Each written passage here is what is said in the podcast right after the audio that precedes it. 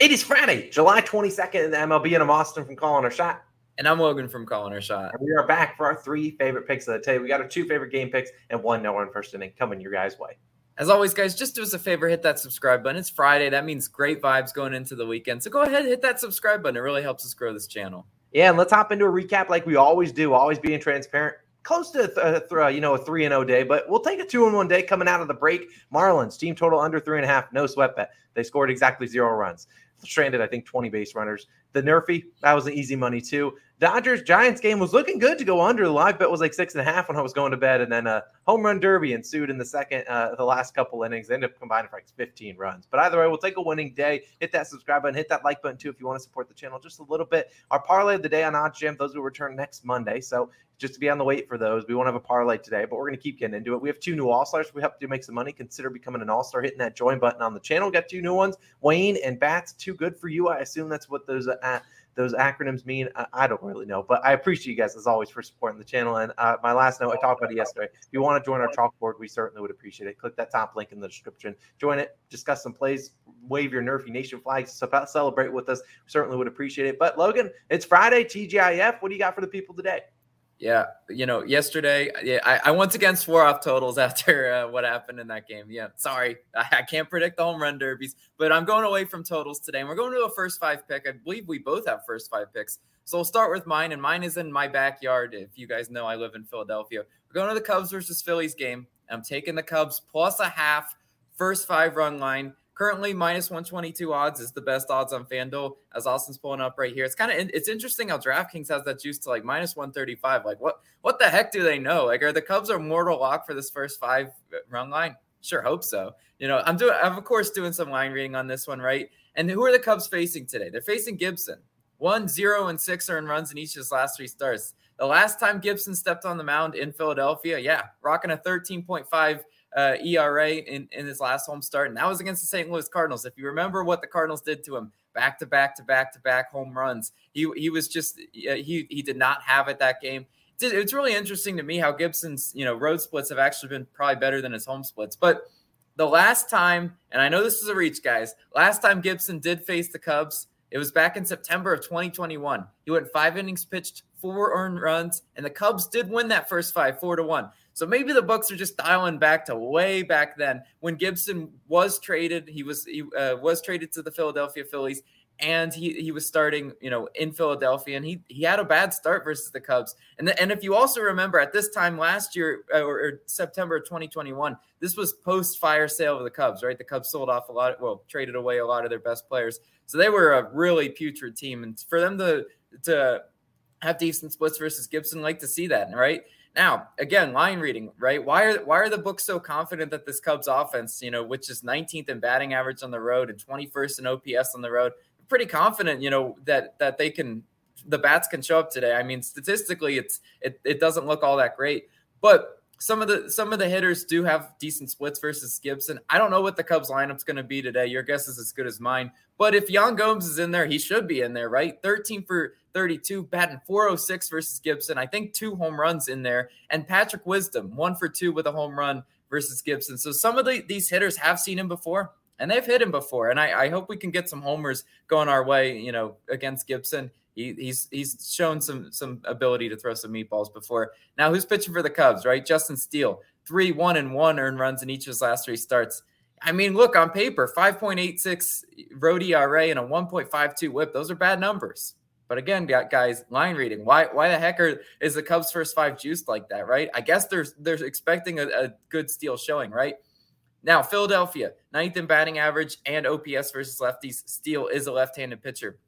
Could they come out a little bit rusty after the All Star break? Sure. They. I'd argue that they some of these hitters weren't all that great going into the All Star break, right? Look at the, with when Bryce Harper went down. It these these hitters, you know, the Hoskins, the Schwarber, the Bohm, they're they're leaned on a lot heavier. And Hoskins only batting 208 during July. Schwarber only 167 during July. And Alec Bohm 382 versus or during July. I'm to let you know right now. Alec Bohm's do some hard regression in the second half of July and into August because Alec Bohm, sorry, you're just not a 400 hitter, right? Okay, so if if Steele can sort of navigate his way through those young hitters and right, the Philadelphia Phillies, if you watch their their team, you know there's a lot of you know hitters in there that that swing and and just swing at bad pitches all the time, right? Philadelphia 24th in strikeouts at home. Steele's K line is, is something interesting that I was looking at, and I'm like, I don't dabble in K props, but that that four and a half with the juice being, you know, the the juice on the over. I, I think he hits that today. I think he he's able to to deal versus the Phillies today. I think he's able to keep their runs down, and I think the Cubs are able to score on Gibson. So I am going to be rocking with the Cubs first five you know, it's it's an icky feeling bet, right? I you know, you feel icky bet betting the Cubs, but sometimes those are the bets that cash, and that's why I'm rolling with it. But Austin, what do you got for your pick today? Yeah, so you kind of spoiled it. We're at on first five against it. I would lean towards the Marlins team total under just because, you know, you got to write it out. They haven't scored in 34 straight innings, but I can't do that to them. Also, we don't have a line for them. Today, we're going to the White Sox versus Guardians game, and I will be taking the Chicago White Sox minus 0.5 in the first five. Now, we're seeing that minus 106 on FanDuel, virtual pick them on almost all the books. So fine with me. You can bet it on anyone. We're just taking that first five or the first half as some other books like the, like the noted. Now, both the Guardians and the White Sox went into the break pretty solid, both winning five of their last seven games. They did match up against each other. Uh, I believe the White Sox won two of those final three matchups, but still, both teams kind of going into the break hot. I mean, they're both went around the same record. I believe the Guardians are 46 and 44, and the White Sox are dead even, 46 and 46. Now, the White Sox today will be starting Lucas Giolito, and I won't lie to you, Giolito's not necessarily my favorite pitcher they could start. I'd much rather Dylan Cease, but they're expected to start Giolito, and you know we had a rough June, a terrible June over a 7 ERA, but in July quietly dialed that in. In July, 2.84 ERA, 0.947 whip. Look, if he can just keep doing that, I'll be totally happy with whatever he does. I do know Giolito. He's a guy that sometimes can go like four innings. He can go like four no hit innings, and then the fifth inning give up five runs. This is just what Giolito does. So this will never be a no sweat bet unless we see the White Sox score like 10 runs in the first five, which is highly unlikely. But this year versus Cleveland, Giolito pitched pretty well. Seven innings pitched, one earned runs, and then 6.1 innings pitched, zero earned runs. In that six innings pitch game, he, they did allow one run, but it was via an error. So it didn't account towards Giolito. And we look at the batter splits versus Giolito not really a lot of good batters. I mean, you got Jose Ramirez, the guy that's really going to have to do a lot of the damage, 258 versus Giolito, and a lot of plate appearances, like 32, 41 ish. Um, then you see a Rosario batting 400. He's going to need to get on base, but he's a guy that's normally just hitting singles, not a lot of home runs or extra base hits. I can afford a guy to hit a single today. You got Naylor at 250. Kwan, Jimenez, Reyes, all batting near zero or 0.063. All those guys are going to be needed to get on base to get runs in on Giolito, and they're not really showing the ability to do it. Now, who will the Guardians be starting? Cal Quantrill. Now, Quantrill, you can't spell his name without a lot of L's, and so we'd like to him to take another L today, but he's going to enter with a 3.75 ERA, 1.29 whip, on paper, you would say Quantrill's got the better numbers than Giolito, but you look at his expected ERA, 4.52, and he's pitched against the Chicago White Sox twice this year, allowing four earned runs in both of those, going about six innings pitched. Now, the White Sox did not get to him until later in those starts, like around the sixth inning. We're going to need them to get to him earlier today, which I think they can. And Quantrill really struggled on the road. Today's game was in Chicago look a one in five record. You look at his record at home, he's five and zero. Oh. On the road, one in five, 4.66 ERA and a 1.58 whip. I imagine that expected ERA on the road will be more near the five, five and a half range. You look at the batters that the White Sox will be likely starting today. You got Tim Anderson, 357. You got Moncada. Look, if they can get some production out of Moncada, I'm, I'm all in. But he's in 313. Luis Robert, 364. Pollock, 333. Abreu, 250. Even Adam Engel at the bottom of the lineup batting 400. I don't know who was starting for the White Sox today. It's the first game out of the break. You never really know who's going to be playing. I imagine Tim Anderson's out there. Luis Robert did miss the last couple games going into the break with a head a head injury. I think he should be back today. Hopefully he is because we would like to see him at the top of that order. But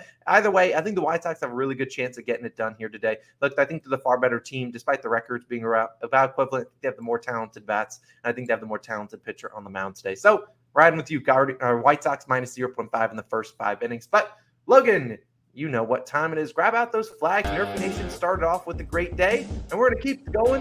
Nerfy Nation time, baby. Wave those flags. If you're not if you don't have a flag, become a COS All Star. We're going to keep getting into it. Hopefully, we can extend our streak to two straight Nerfy wins to start the second half of the year.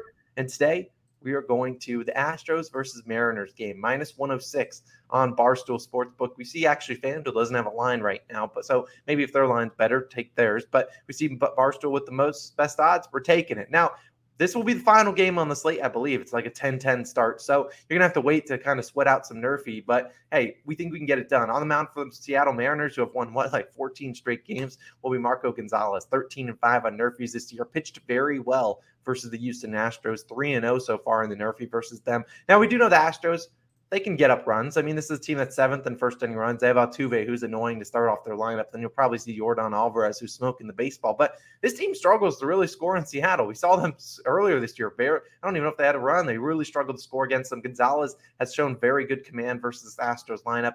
I think he can get us those first three outs. What about the next guy, Logan? Yeah, it, it's Jose Urquidy, right? Urquidy, 12 and 5 on Nerfies this year. Now, versus Seattle, he is one one and two. So two L's in there. But today he's going to make it two and two in, in the Nerfy versus Seattle. I'm very confident in that one, right? He also, okay, I'm not jinxing our boy Urquidy, but he, he has a Nerfy in eight straight games. He's really turned it around, right? That 12 and 5 Nerfy record is a little bit deceiving because he's really come on late. He had a bad you know, start of the year, but he's we want pitchers that are rounding into form, right? Seattle 10th and first inning runs at home. We know this offense, right? Seattle's offense is, shows up one day, show, doesn't show up the next day. I don't care what they're doing on their win streak. I know that they're due some regression. Those batters are due some regression for sure. I think they can keep the runs out of the first inning. The over under set to eight and a half. They they have to set it that high because the Astros offense can do that anytime they want. I don't think they're going to do that today, though. And I, I think we're, we're going to get a really solid Nerfy. Also, you didn't mention it, though, but the last time we picked a Marco Gonzalez Nerfy, he hurt us bad with the Nerfy. He, he imploded against Texas in the first. I tried to forget that. Yeah, you know it's it, it's it's okay. He's he's given us some coins back today. Nerfy Nation, we're gonna fly these flags. How cool does this flag look though? Become a COS All Star, and you get the digital version of it. I just have to mention that. There's nothing better. I might have to paint mine a little with some white Nerfy Nation flags, yeah. uh, letters one of these days. But that's our Nerfy Nation pick. There are a couple others we did consider. I personally didn't hate Rockies Brewers, but look, I don't pick Nerfies in the Brewers Park. I refuse to do it. One little fly ball, and that's that's a ender. And Senzatela is going to throw some turkeys to be hit. So I'm not going to take that one. We'll take this one, and then we got our first five picks. We appreciate you guys. Let's hopefully bring out the brooms. But have a great Friday evening. We'll see you guys same spot, same place tomorrow, Saturday morning. We'll see you guys then. Austin Logan, we're signing out.